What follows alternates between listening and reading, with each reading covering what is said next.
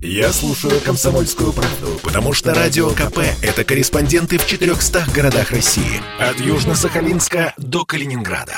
Я слушаю «Радио КП» и тебе рекомендую. Спорт с Виктором Гусевым на Радио КП.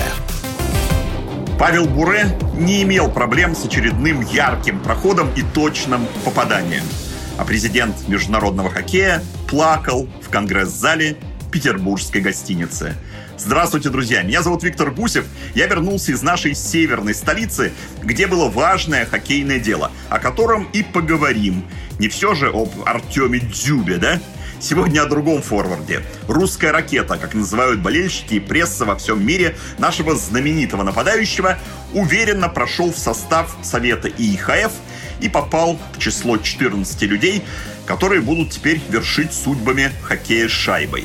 Павлу Буре хватило для этого всего одного первого раунда голосования. А так раундов было 5 или 6, я уже запутался. Ведь продолжалось все это, друзья, почти 10 часов.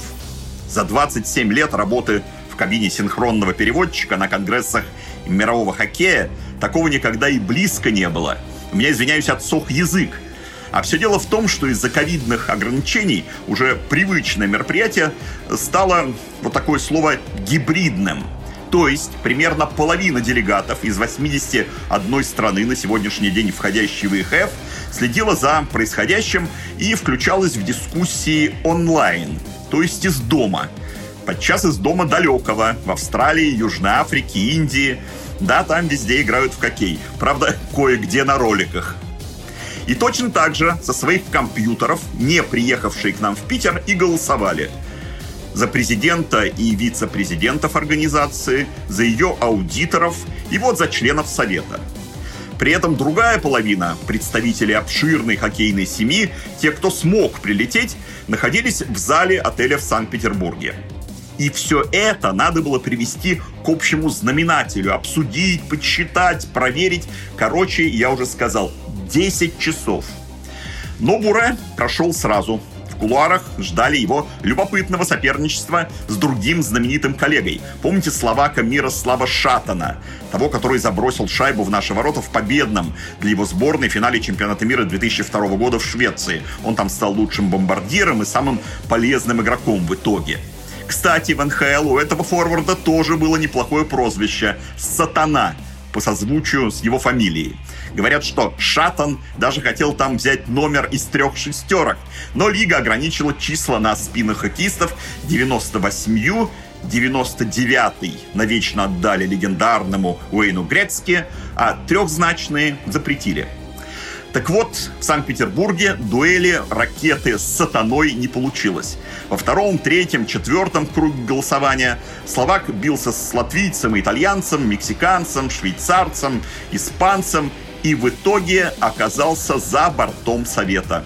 Наш Павел за всем этим наблюдал уже со стороны, принимая поздравления от друзей и коллег. Президент ИХФ Рене Фазель эти выборы выиграть не мог – он руководил федерацией 27 лет с 1994 года, когда, взойдя на престол, помимо всего прочего, сделал русский официальным языком организации наряду с английским и немецким. Так, собственно, свою переводческую работу получил и я. Швейцарец плакал, обнимая свою жену и прощаясь с хоккейной семьей, хотя по большому счету никуда не уходил. Его сразу же сделали пожизненным почетным президентом, чего в истории хоккея еще не было. Сменивший Фазеля, француз Люк Тардиф, не имеет никакого отношения к знаменитому канадскому хоккеисту Марку Тардифу, хотя родился тоже в Квебеке четырьмя годами позже – Люку в марте будет 69, а в Европе он осел в 1975. Хоккейная биография у этого Тардифа не такая богатая. Титулов он завоевал немало, но в чемпионатах Франции и Бельгии, играя, соответственно, за местные клубы. А вот в системе руководства Международной Федерации в последние 10 лет он успешно работал казначеем – Вячеслав Фетисов не скрывал своего удивления, сказав, это неожиданное решение. Мы рассчитывали точно на другого президента.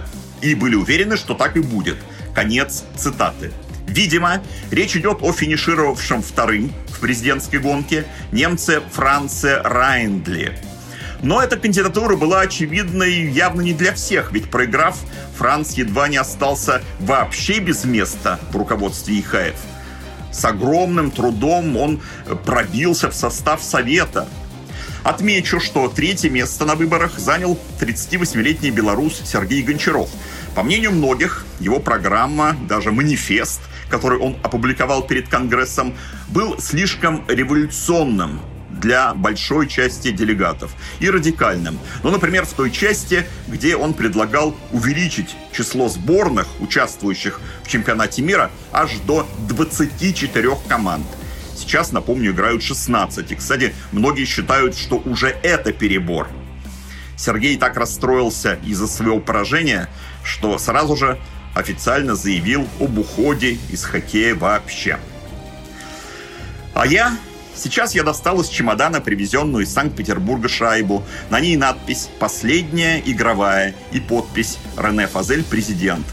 Но президент ушел, а игра продолжается, и будут новые шайбы. Наш хороший швейцарский друг, словно в наследство, оставил нам два больших турнира – молодежный чемпионат мира, который пройдет в Новосибирске и Омске с обычным новогодним перескоком, то есть с 26 декабря 2022 по 6 января 2023, а также большое главное мировое первенство в Санкт-Петербурге в мае тоже 2023.